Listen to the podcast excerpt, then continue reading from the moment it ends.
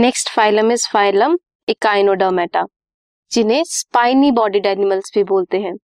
इनका जो एंडोस्केलेटन है, वो कैल्सेरियस ऑसिकल्स का बना होता है। हैबिटेट क्या है इनका, कहाँ रहते हैं? मरीन एनवायरमेंट में रहते हैं।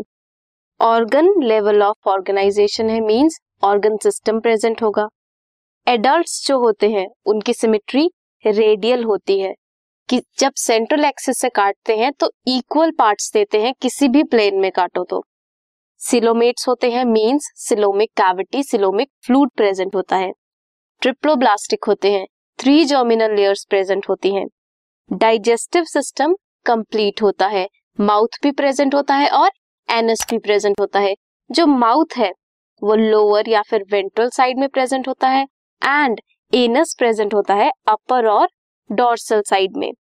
इनका डिस्टिंक्ट फीचर है that water vascular system present होता है इनमें। वो हेल्प करता है लोकोमोशन में मूवमेंट में कैप्चर और ट्रांसपोर्ट करता है फ़ूड पार्टिकल्स को। एंड रेस्पिरेशन में भी हेल्पफुल होता है।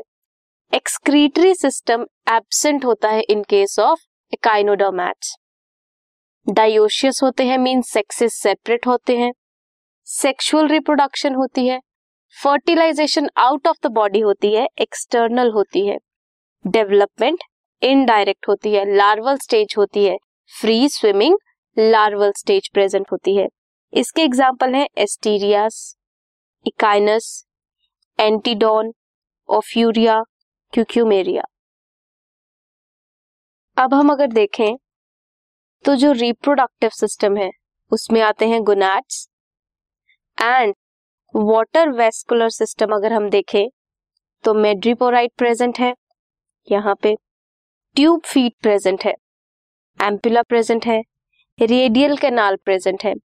डाइजेस्टिव सिस्टम का डाइसेक्शन अगर देखें तो माउथ प्रेजेंट है, यहाँ पे डाइजेस्टिव ग्लैंड्स प्रेजेंट है, endoskeleton ring canal and stomach present है। Anus is also there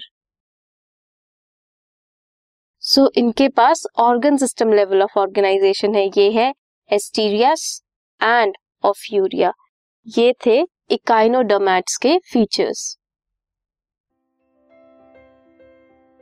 this podcast is brought you by Hubhopper शिक्षा अभियान अगर आपको ये पॉडकास्ट पसंद आया तो प्लीज़ लाइक शेयर और सब्सक्राइब करें और वीडियो क्लासेस के लिए शिक्षा अभियान के यूट्यूब चैनल पर जाएँ।